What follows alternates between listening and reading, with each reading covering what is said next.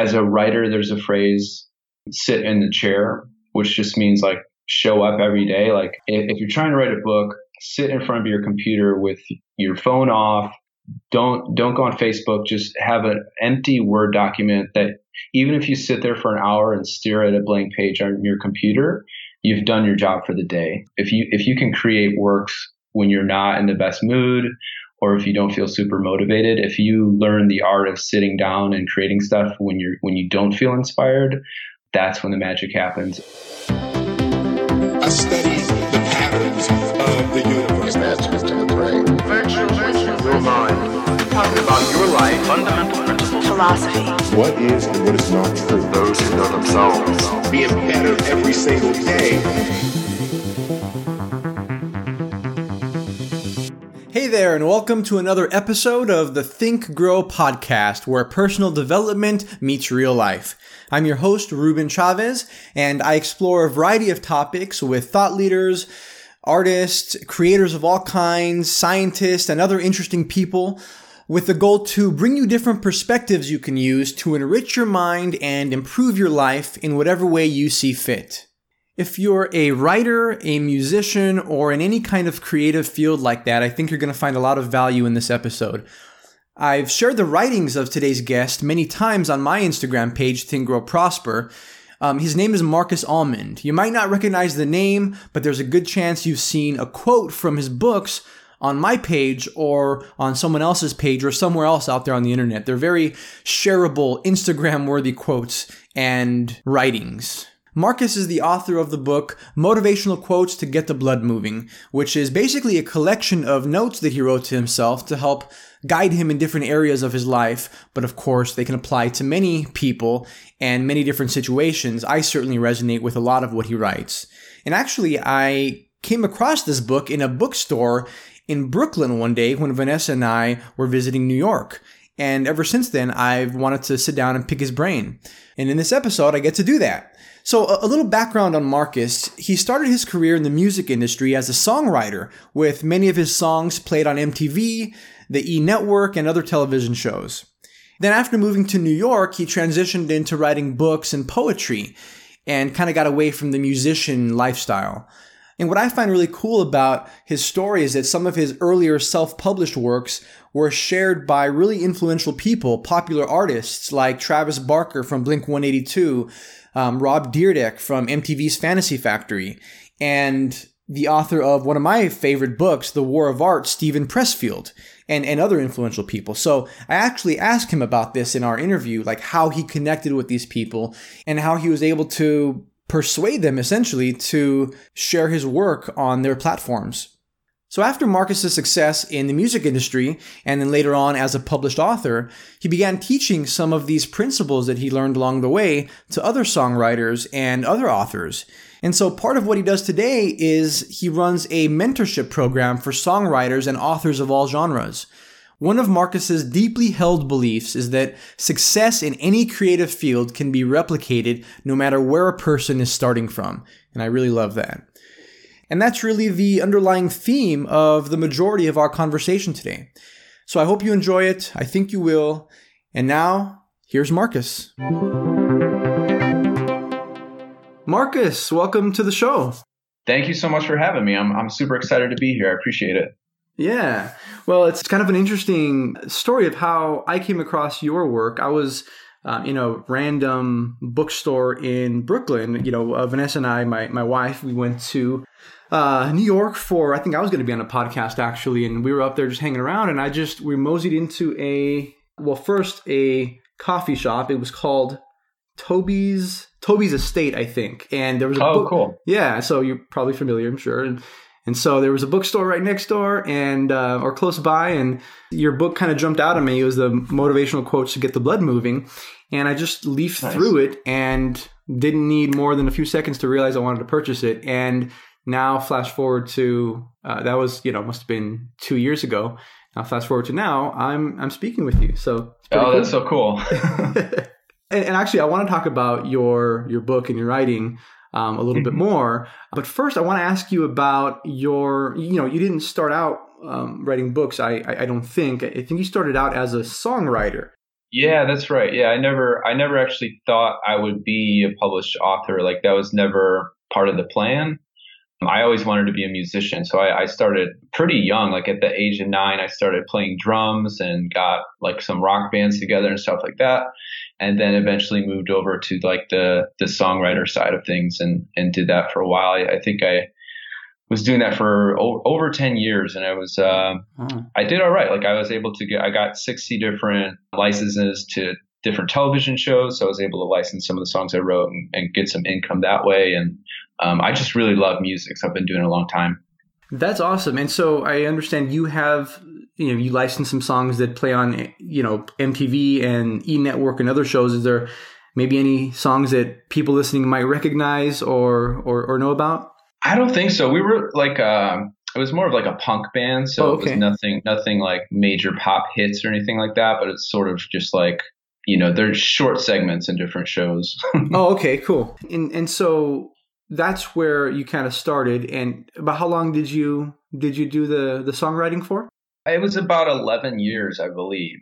And then my wife, who was my girlfriend at the time, got a job in New York, and um, we decided to move out here. So that that's sort of when I gave up music a little bit and um, just on a whim started writing stuff down, and that's pretty much where my my zine got started as soon as we moved to New York.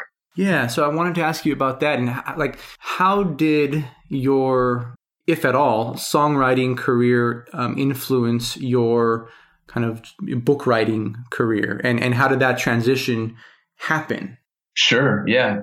So, I mean, by the time I moved to New York, I was pretty comfortable with leaving the sort of not music industry totally, but like the the part where I was like out late at shows and like waiting until 3 a.m. to play or to get paid and stuff like that. And I was getting older and ready to sort of end that chapter of my life. So one thing I consciously wanted to do was sort of create a disconnect. So those, so it wasn't like I was reaching the same people. So I basically started from scratch mm. and, um, Markus Almond is actually like a variation of my my first and middle name. So I, I picked like a pen name for my first publication. So literally, I didn't share it with any family or friends or anyone I knew. I just put it out there and um, was able to build a following without without building on my music career, which I'm I'm actually pretty proud of that fact because it, yeah. it wasn't like I was using one outlet to sort of branch off and do something new. It was like totally starting from scratch. So when I was getting traction and having some good results, I knew it was because the work was there and it wasn't based on like how many people were already on my mailing list and stuff like that. Yeah, that's that's um, I guess brave of you to do because a lot of people think that you know if they have a, an existing platform already, then mm-hmm. they want to leverage that for you know to build their other projects, but you kind of you kind of uh, abandoned your other platform. And so the reasons sure. for that was was because you just kind of wanted to speak to a different audience. Exactly. Yeah. Yeah. And I think you know when I was younger, I was sort of like. Uh, you know, punk rock and a little bit like self-destructive and like partying and stuff like that. So I kind of want to put a lot of that behind me and just yeah. focus on like positive vibes and like self development type of aspect to to what I write and things like that. So it was definitely a different different vibe and different audience. Yeah, yeah, I'm curious about that because uh, especially now that you describe your music as maybe uh, you know a little bit destructive or party vibes, whatever. Mm-hmm. And then you move into now, you know, writing books like like the one I mentioned, motivational quotes to get the blood moving. And these are things that I've shared on my Instagram page, Think Grow Prosper, right? Many times, actually. Yeah, thank you. And, I appreciate that. Yeah. And, you know, these are positive ideas and concepts that you talk about. I'm just wondering what in your mind kind of switched where you're like, oh, you know, I, I want to kind of leave this kind of destructive message and start to write about different things. I'm not sure what it was. I mean, the first zine I ever published was like, it was honestly just thoughts I wrote down for myself mm. and things I wanted to remember and techniques I used to stay focused. Just like anyone else, I struggle with motivation and like, you know, keeping focus and reaching goals and all that stuff. So when I first started writing, it was, it was honestly just stuff for myself that I wanted to remember. And I, I don't know if you, if you know a lot about um, zine culture, but like it's sort of started in the music industry where like kids would make handmade zines and stuff and pass them out at shows. Sorry to interrupt. For for people who don't sure. listening who don't know, what exactly is a zine? A zine usually is a self-published pamphlet or booklet, um, sort of like a chat book, but it can really like the content inside varies greatly. You can really make a zine about anything. It's short for magazine, but um, it it sort of started in the music industry where like bands would publish their own publication or fans would create a fanzine and interview bands and sell them at shows. And it's very very underground like small scale publications. Yeah. uh, but there's something really cool about it too because like a lot of them are are handmade um, limited edition that sort of thing. So if you can if you if you are a fan of a zine so like it, it's really fun to like collect them or like when you find them it's really rare. So and it's basically honestly it's sort of like a blog before the internet a lot of them. like, like like an analog blog. Yeah, yeah, Yeah. exactly. No, I'm holding your zine right now, the the newest uh, issue of Brooklyn to Mars, and it's really cool. It's it's I mean it's fun to have these physical artifacts in our digital Mhm. world, and you know you can just feel that it's you know it's handcrafted and it's just it's a fun little thing to to flip through. And I actually want to get to to that in a little bit. Sure. Um, so you said something interesting that you started writing just notes to yourself. You know, these were things you wanted to keep in mind, and I totally relate. I mean, Think Grow Prosper started in the same way, and I've Mm. over the years. I mean, I'm I'm working on a book right now too, um, which Nice. has its roots in the same kind of idea, like notes to myself and things that I need to remember. Um, and so I think it's really valuable. In fact, that book, I keep referring to this motivational quotes to get the blood moving, the book that, that I was introduced to you through. And it reminds me very much of, are you familiar with Marcus Aurelius and his meditations book? No, I don't know that book. He's a Stoic philosopher and he was the um, Roman emperor, you know, one of the most powerful men in the world at the time Mhm. and he had this private journal to it was never intended for publication he was just kind of writing notes to himself and you know Sure. about how to you know how to deal with irritating people and um and how to deal with wealth and Oh, the wow. trappings that come with it and, and and all that's all this stuff but it turns out that it's rooted in principles that are very practical today and so it's it's a pretty Sure. popular book among philosophy nerds and and people who are interested in that kind of stuff but anyway it's a cool book but your That's your amazing. book reminded me a lot of that and, and i think that's really interesting especially since you haven't read it because it's just like these notes to yourself and Mhm. but you can tell that they're very meaningful to you and you you get that Sure. when, when you read it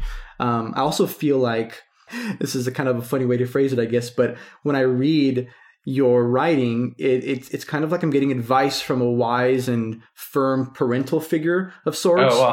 who's not um, kind of afraid of telling me the hard truth. So it's written in in that kind of a fashion too, and I, I love that. I think I think that um, the format and the way that you write is very easily digestible, and, and it's not these elaborate um, ideas or complex things that you need to like really like your your chapter you know one idea is on one page and i love that i think it's i think it's a very easily digestible way to to read Thank you, man. I appreciate that. yeah there's a really really cool quote in your recent issue of brooklyn to mars issue number 12 that I love. And I want to talk more about this this zine actually because a, a main theme of it is kind of following your intuition.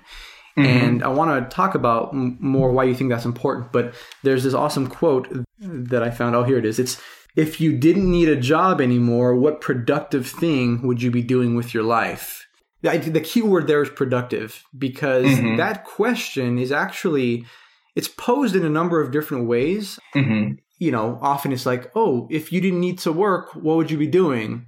Or if you had all the money in the world, how would you spend your time? And those aren't that helpful because, you know, people's brains go to, oh, well, I watch TV and, you know, snort Right, coke. Like right. I, they, they go to like the, the things that they use as distractions now from what they don't like doing, right? But the idea Mhm. is, I, I like how you phrased it. What productive thing would you be doing with your life? And Sure, um, sure. that's really helpful. Is, is that a question that you've asked yourself at any point in your career?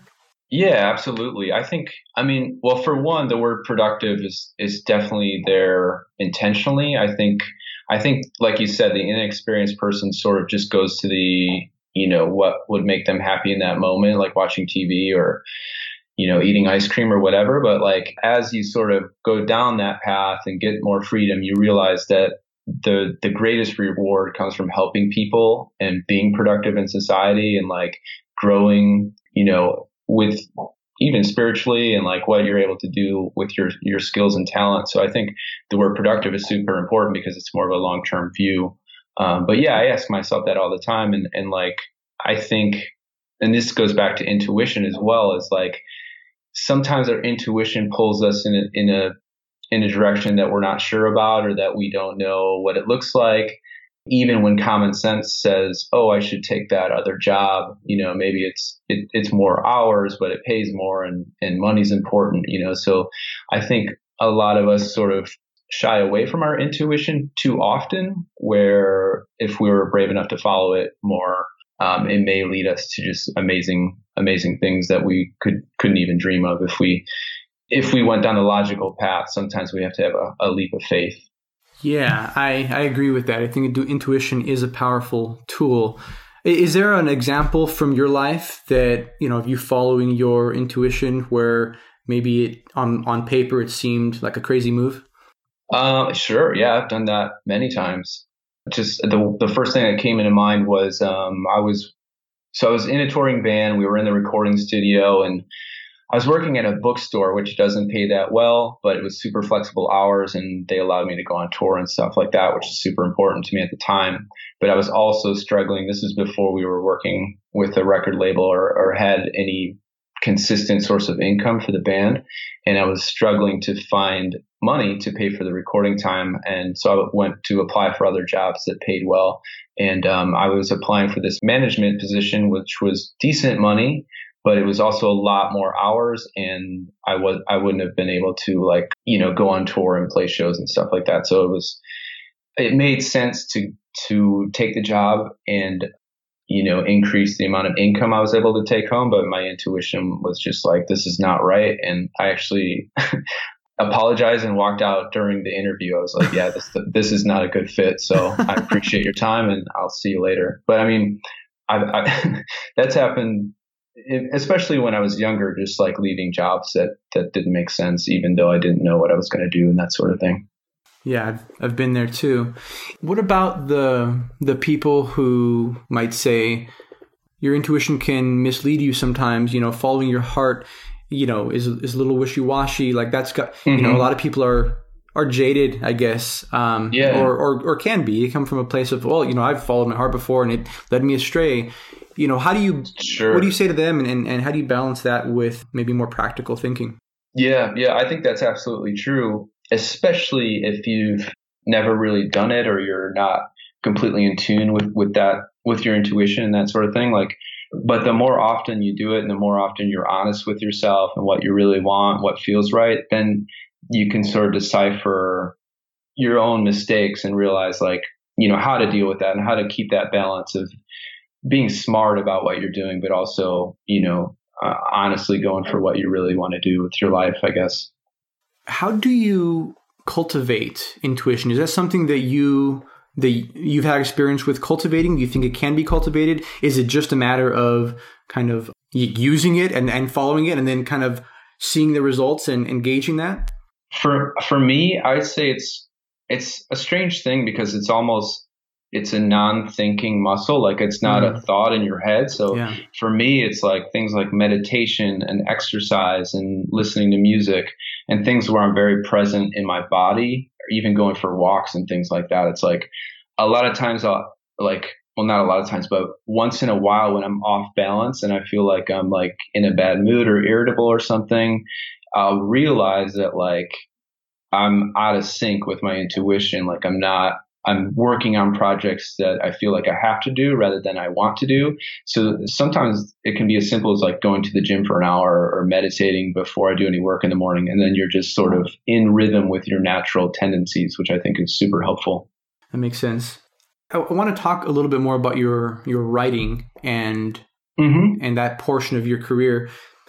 Was there a particular event or, uh, or something that happened to you like a, maybe a challenge you were dealing with that compelled you to start writing notes to yourself and start kind of going down the self development path as opposed Sure. to you know the the music path?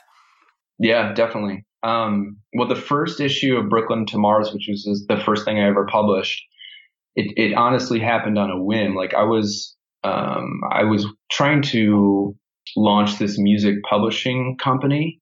Um, so I was using my own music and then working with other bands to do music publishing, which is, you know, there are so many different different areas to that. I won't I won't go into that, but basically I was trying to build a business from scratch and at the same time, you know, like coming face to face with a lot of those challenges, um, that was something I was experiencing for the first time. So the uh, that's when I basically started writing a lot of the self development stuff. Was just getting getting that stuff out of my head and on paper so that I can reference it and remember like how to stay focused and stay motivated. So that's what I did. I, I honestly just I needed to get away from work one day and I closed my computer and I had this old typewriter and I was like, I don't want to look at a screen right now. I'm just going to write. And I wrote the whole thing on a typewriter and made copies of it because I thought maybe it could be a cool zine, but it was honestly just for myself and it, it sat in my closet for about three months. And we were moving and you know getting rid of stuff and i was like well i don't want to throw these out. Maybe I'll, I'll take them to the local bookstore and see if i could put some on consignment. And zines don't sell like crazy so she took five of them and she was like yeah i'll call you in a couple months and you know you can either bring more or pick up these if they don't sell.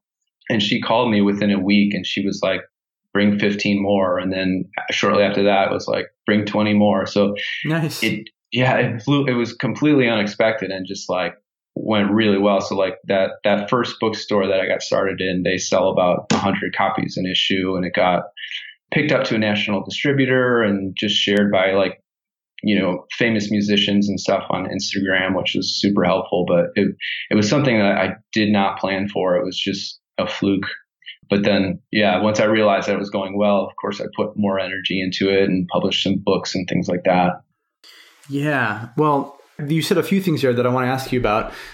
So your your writing process, it sounds like I mean you just had you had been accumulating some of these some of these notes over over the years or, or months or whatever, and and then you Mhm. just kind of sat down one one day and, and typed them all out into Yeah. one one kind of document.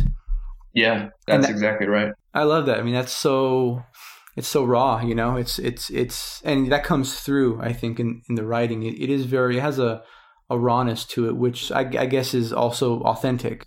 So you've had your work shared by a number of influential people, namely the ones I know about are Rob Dyrdek, um, Travis Barker, you know, Blink One Eighty Seven guy, um, Steven Pressfield, which is author of the the War of Art, um, one of my favorite books, and so you mentioned that it was kind of a fluke, and that's a question I had for you. If if that was pure pure luck, or if there's something that looking back now that you realize that you did to kind of encourage that or make that a more probable outcome.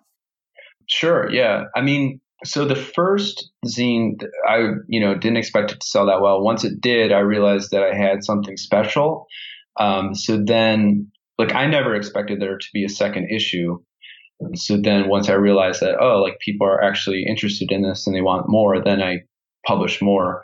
And, uh, I did a few issues and then I, I, I realized the power of social media and like, you know, as people around Brooklyn and New York and stuff were like posting, I realized that, oh, this is helping the message spread and reach more people. And all, like all this stuff was new to me. So I was still figuring it out and, um, realizing that when someone posted a picture of it on Instagram, it really helped. Then I was like, oh, I should send these out to people. So I, I sent them to people that I'm a fan of. So I found addresses for like Rob Dyrdek and Nice. um, Travis Barker and stuff and sent them out, which is like really unusual for them to reply about anything they get in the mail. yeah. but and and to go as far as take a picture of it themselves and post it on their personal Instagram, like that's just huge. So um, it, it was really encouraging, and uh, I'm like forever grateful for to those dudes for for helping me. Did you get in touch with them after they after they shared it? I actually ran into Rob Dyrdek on the street in Central Park, and it's just like one of those crazy New York moments and thanked him and shook his hand and and you know he was like That's so we cool. had a short yeah he was he was in town with his wife at the time and they were just taking a quiet afternoon so I didn't want to impose but I was able to meet him unplanned which is one of those crazy things that the universe does sometimes Yeah, that's really cool. For people listening who who don't know Rob Dyrdek, he he's a he was a professional skateboarder, but I know him as a reality star, a reality TV Mhm. star from the, from the Fantasy Factory on MTV, and but that was a really cool person to send to because I mean he's really all about motivation, right, and about Yeah. positivity, and so I mean you said luck, you know, there's an aspect to that, but also I mean you took the action of sending these people your work it, it's easy to fall into the trap of thinking, man, things aren't happening for me. But Mhm. then if you really look at the actions you've taken, it, maybe that doesn't line up with the outcomes that you want. and Sure, so, sure. so I mean, this is an example of you can't control who shares your work, but you can control who you send it to, and you can control. Yeah. Just going back like now these days i sort of do personal coaching for other writers and and um, musicians and songwriters and stuff. And one thing that's like the number one rule that i teach to get your message out is just to get in front of other people's audiences. Um, and that's something that can be applied to basically any any art or craft or industry it's like even even if you have a product to sell and you're you're in the marketing world i mean the simple act of getting in front of other people's audiences will will take you a long way as long as you have a good product. And I, I think that's one of the reasons why I was able to succeed with songwriting and then start from scratch and, and try and recreate that as an author is just that's one of the founding things that I, I, I believe in is is somebody who's creating art and, and doing something creative. I want to ask Mhm. you one more thing about your kind of writing career, and that is you're you're self published. I think for for all of your books. Why did you choose that route? Um, a couple things. Like when I first started, I had a couple offers from two different publishers, Mm-hmm. and I won't I won't name their names because ultimately I decided to go down the self publishing route. But I don't know. Like I I've, I'm still a very sort of artistic person, so like creative control is super important to me, Yeah. and like even I realized early on that, uh, and maybe this is something that I learned from the music industry is like I want I want it to be fun and I want to be passionate about what I'm doing and like just the creative control is, is pretty important. So like, you know, if someone wants to change my book covers or like Yeah. market it, market my works in a certain way, then it, it sort of takes the steam out of the project for me where I'm not as excited about it. And I realize like long term, if I'm going to continue to be excited about this stuff year after year, then I want to be able to control the path I take and, and the direction I go with that stuff. And then also it's like, it's a pretty interesting time for publishing in general. Like, I mean, obviously you can reach a ton of people just posting stuff on Amazon yourself, um, and doing like publishing on demand and Kindle and stuff like that. So that's pretty cool. And then I also like the, the aspect where I'm in, I'm in contact with the people reading my materials. So it's like literally if, if they ever have a question or, or need help with anything, they can just email me. Whereas if I went through a traditional publisher and then it was sold to a distributor and then out to stores, like sometimes you have no idea where your books are. It's hard to promote them. And there's Mm. this major disconnect between you and the people that are reading your stuff. Um, so it was kind of a conscious decision. I'm not sure if like maybe the books would be bigger if they were traditionally published, but I, I really, again, as I said, I'm sort of like in it for the long haul. Like I plan to, to, to write for the rest of my life. So I want to, I want to enjoy every aspect of that and be able to, to control my own destiny. Yeah, well, I mean, that's definitely important. And as a creative and an artist, I think the self-publishing route, I mean, that, that aligns perfectly. So that makes a lot of sense. I want to talk more about your creativity because you are, I mean, you come from a very creative background and, and you can, you can tell that when you pick up one of your works.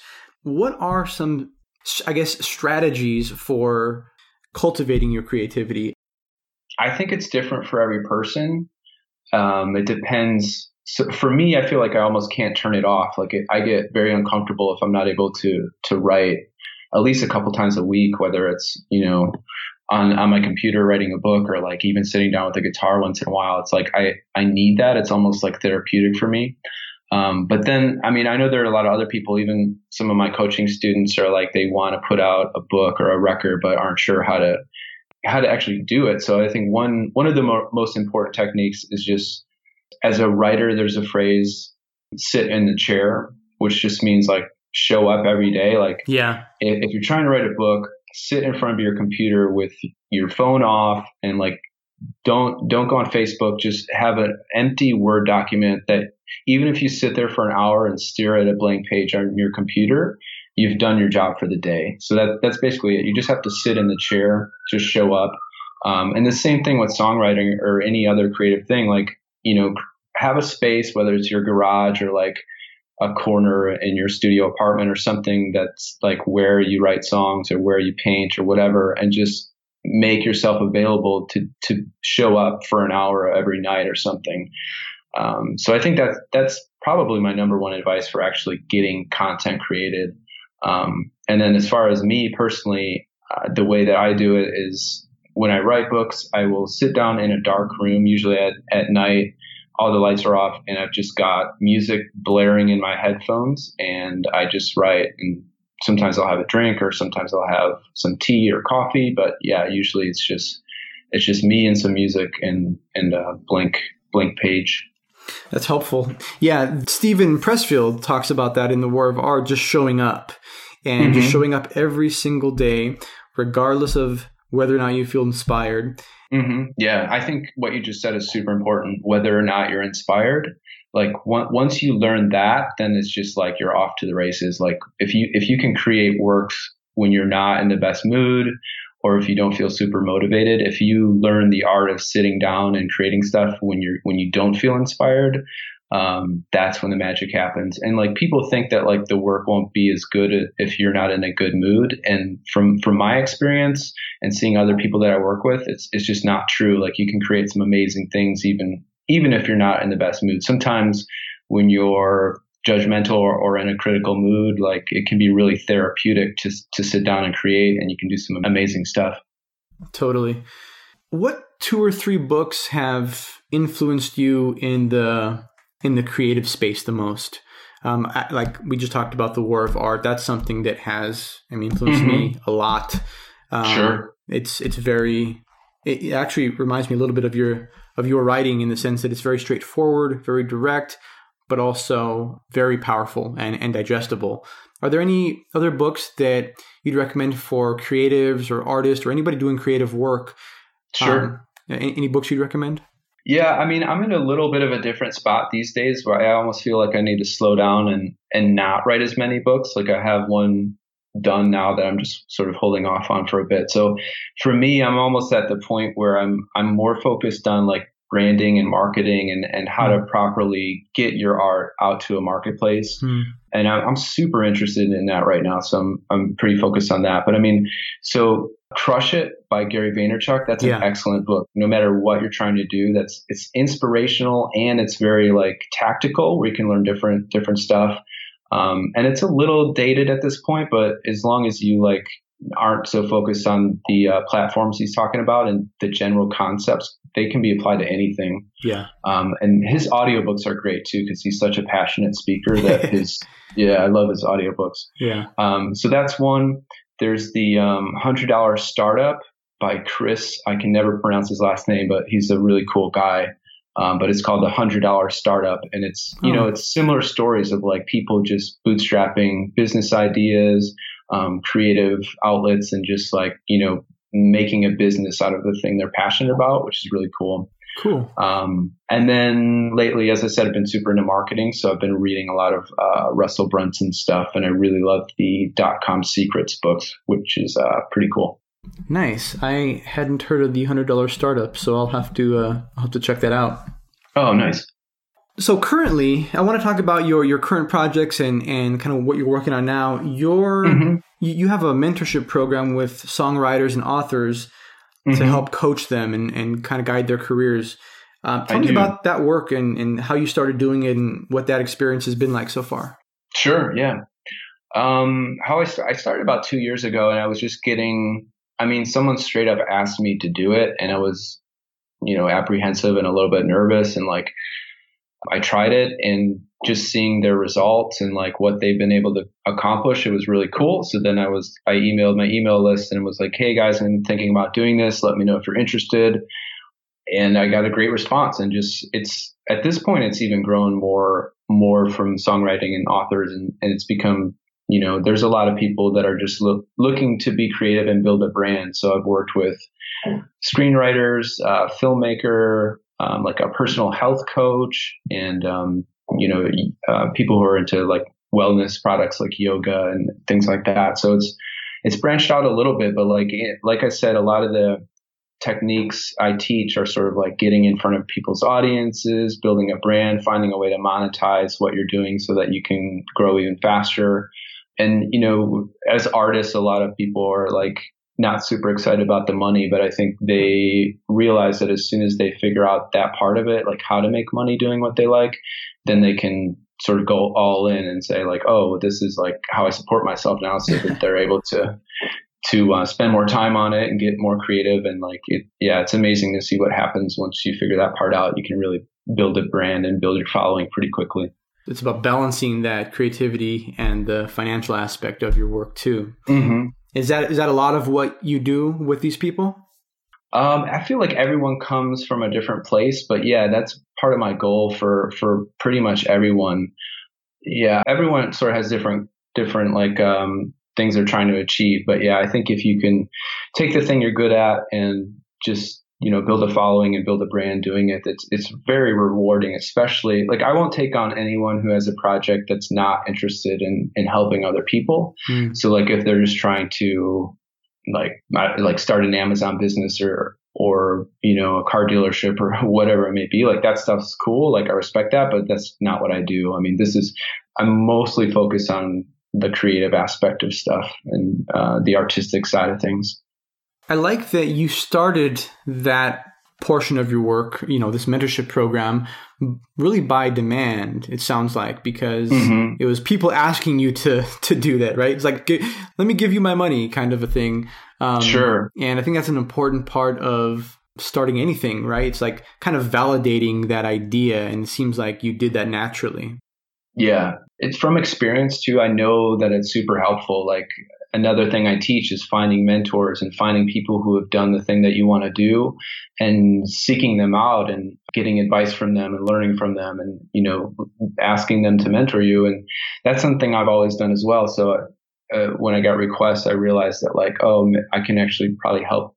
Like seeing where people are at when they come to me, I, I know really quickly what they need to do and I can help them get to where they want to be. And I think I'm, I'm such like an avid reader. That's how I learn. I just read, read, read. Um, but not everybody is like that. A lot of people need that one-on-one attention where they can get guidance and, and get to the next level through the help of somebody who's done it before.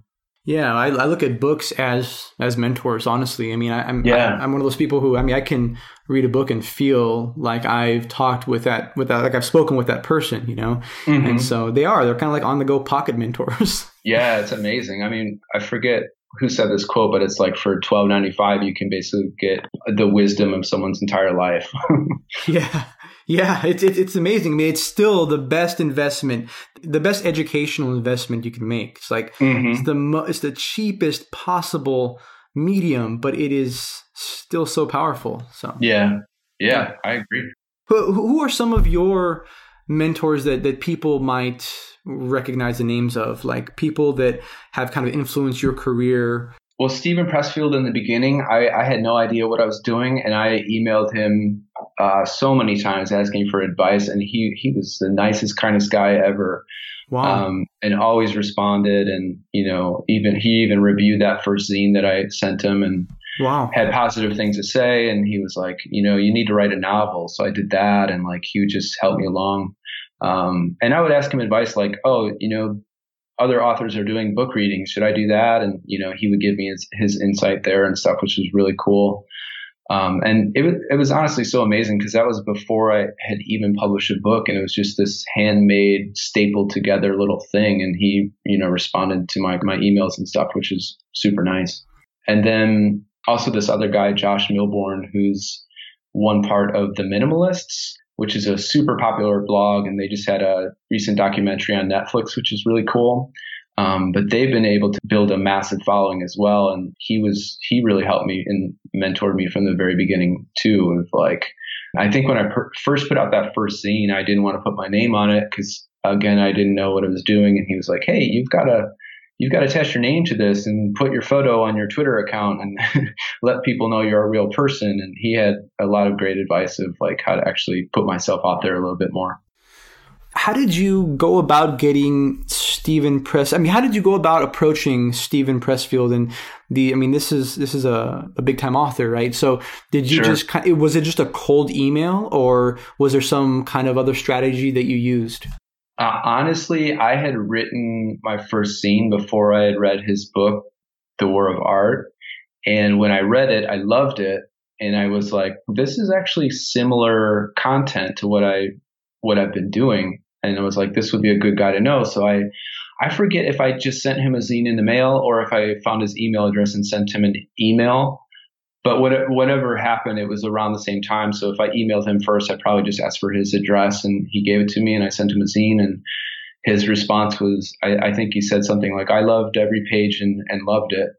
And which was, yeah, it was super encouraging because like I said, I, I had never planned to even publish a book. So when I got that sort of feedback, it was like, wow, I should really, really focus on this. I've, I've got something here.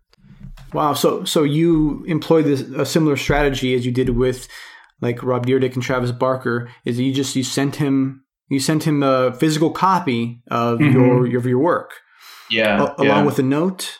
I assume. Yeah, yeah, I'm sure. Usually, I think in the beginning days, I would actually hand type a little letter or like a, yeah, I guess a, a note, like a very short note that I, I would hand type on my typewriter. But that's actually, now that you bring that up, I'm thinking like this is another thing that I teach to coaching clients is like going against the grain or like when everybody else zigs, that's when you zag. Hmm. And like trying to build an audience online is great, but like everybody is trying to DM each other and like Yeah. email and like commenting on each other's posts. But if you have a differentiator, which is like a handmade thing that you send in the mail, like no one barely gets mail anymore. So that for one, you've got somebody's attention. For Yep. two, when they see it's like handmade and typed on a typewriter, you know that that's like what the hell is this thing? So they do take the time to look at it, open it up, and then if the content's good, then you've just connected with somebody.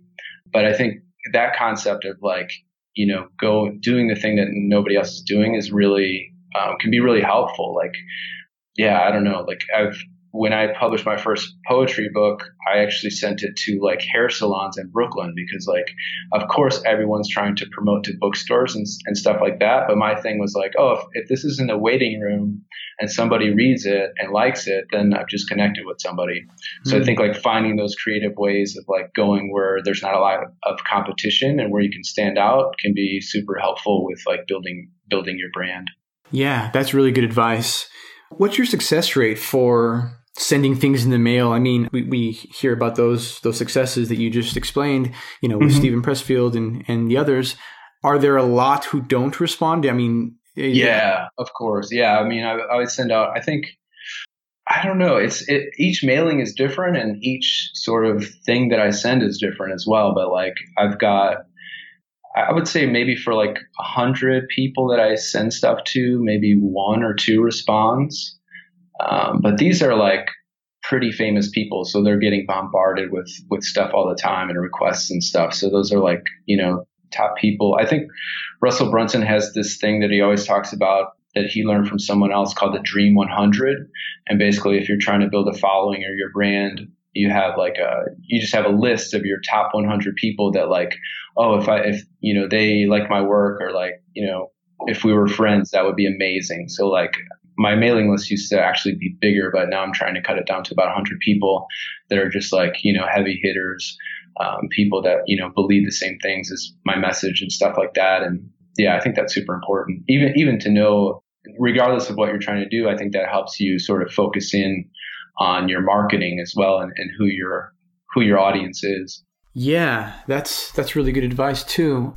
The Dream 100, I love that. So you're sending out a lot of stuff. I mean, you you're sending out, I mean, hundreds. It sounds I've like. actually, yeah, I mean, in the beginning, I definitely was. These days, I, I typically don't.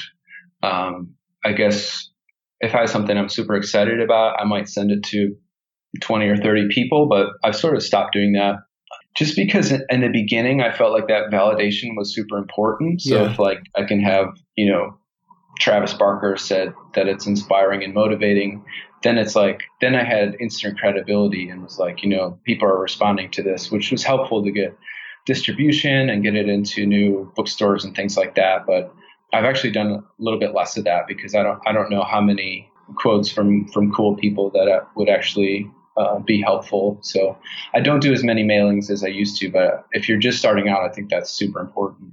So you say that success in any creative field can be replicated with the right principles, and I think we've talked about some of those principles here.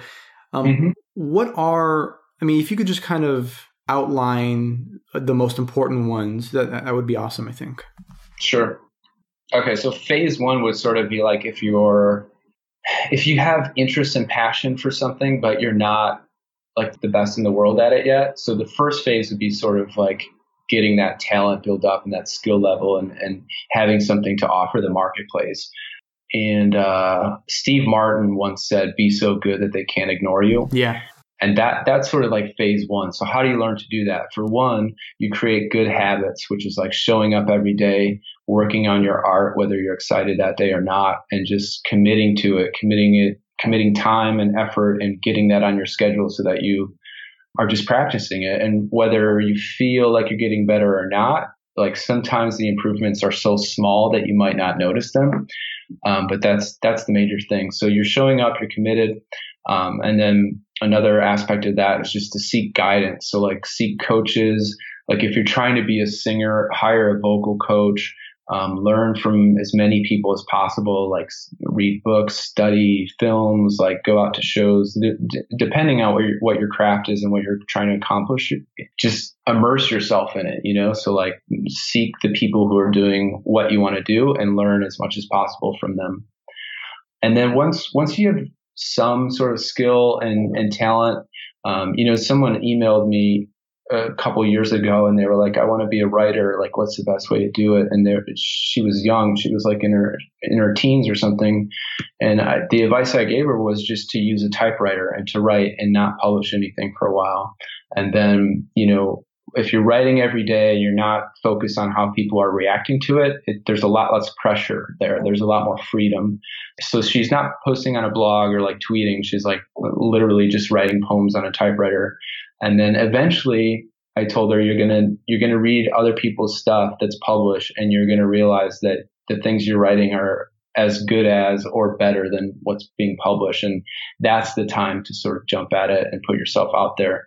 And that would bring you to sort of like phase two of like the marketing point of it and focusing in, in on your audience and things like that. So like one principle that I think we talked about already was getting yourself in front of other people's audiences. And that that can be applied to any art form or marketing in, in the world. And that, that's, that's how it's done. So like you just have to know how to um, work with other people and like just reach, reach more people through collaborations and, and advertisements even and content, putting content out in the world. That's, that's super important. Um, and then another huge part of that is knowing who your audience is. I think, I forget, there's a podcaster, John Lee Dumas, I think his name is, and he is a big believer in like uh, an avatar for your, your customer or your audience. And he goes as far as to narrowing down, like giving basically an avatar is like an imaginary person, but someone that you're who would be in your audience. So like Yeah. you would give your avatar a name, an age, an occupation, what they do, what they're interested in, why they listen to your podcast or read your book or listen to your band. And everything you do is based on your avatar. So it's like, you know, Yeah. if your if your avatar is Emily and she's 29 years old and she's not happy at her job, it's like, well, would Emily like this article I'm about to write? You know, like, would Emily think this book cover is cool? And like that way, you've got extreme focus on where you're headed and who your audience is, and it it makes it much more easier to communicate when when you know exactly who you're trying to reach. So yeah, I guess those would be some major principles to actually get started and, and kick things off with, with building a brand and an audience. Hmm, that's really helpful. The uh, avatar is, is super helpful. That's something that we incorporated into Think Grow Prosper probably Nice. about a year ago, and we learned it from um, uh, Marie Forleo. I'm taking her her business course, uh, B School, and Oh, cool. man, that's I mean, just to kind of define a prototype or an archetype of your customer Mhm. is so helpful because then you can talk to a specific person as opposed to talking to some abstract idea of who you think your customer is. So I think that's really good advice. Exactly. Yeah. Is there um, some kind of overarching philosophy or, or mindset that kind of guides your life? I mean, again, I started off like in the music industry and in punk rock bands and stuff. And like that whole vibe and like a big part of that philosophy was sort of ingrained in me in an early age. And that is like just the do it yourself attitude of like, you know, you don't wait, you know, just put yourself out there. And if you're passionate about something, like you can make stuff happen. Um, and that's always been a big part of like what I believe and, and how I make decisions and stuff like that. And as I get older, I believe there's, there's definitely still a place for that in my life. But at, at this age, I'm sort of like looking to do more partnerships and work with other people and build teams and, and companies and stuff like that. But that's, um, the whole DIY ethic is, is a major part of who I am. I love it. I know we're getting close here on the end- of time, and I just want to give you a chance to talk about anything else you're excited about, anything you're working on, and kind of leave leave the people listening with places to reach you on social and otherwise. Sure. Yeah. Um, I mean, I've always got a variety of projects going on. I'm, I'm writing another book right now. I will always continue to publish the Brooklyn Tomorrow zine, which um, I'm super excited about. So I, that's probably the best place to, to reach me is just to go to my website, markusalmond.com. It's M-A-R-K-U-S, almond.com. And there's a, there's a little tab there for Brooklyn Tomorrow's zine. So if you want to pick one of those up, that would be super cool. Um, but yeah, working on some books. I, think that's it. I mean, per, personal coaching is sort of like closed right now, but um, I'll probably open it up again this summer or fall. And yeah, I think that's it, man. Just plugging along and, and doing that stuff. I've got, I've got some non-creative projects as well, like um, real estate and things like that. But as far as books and creative outlet stuff, it's ma- mainly the zines and a, a new poetry book coming up soon. Very cool. Markus, thank you so much for for sharing your insights on creativity. Appreciate you being Thank here. Thank you, Ruben. I appreciate you having me. Thanks so much. Of course, we'll talk soon.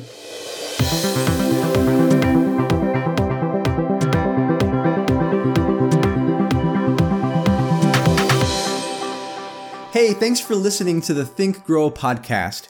If you enjoyed this episode and find value in this podcast, I humbly ask you to please subscribe and or leave me a review on iTunes.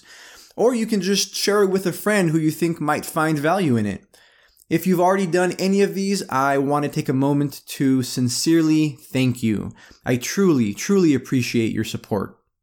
Lastly, if you have any suggestions for future guests or topics you'd like to hear covered, you can email podcast at thinkgrowprosper.org.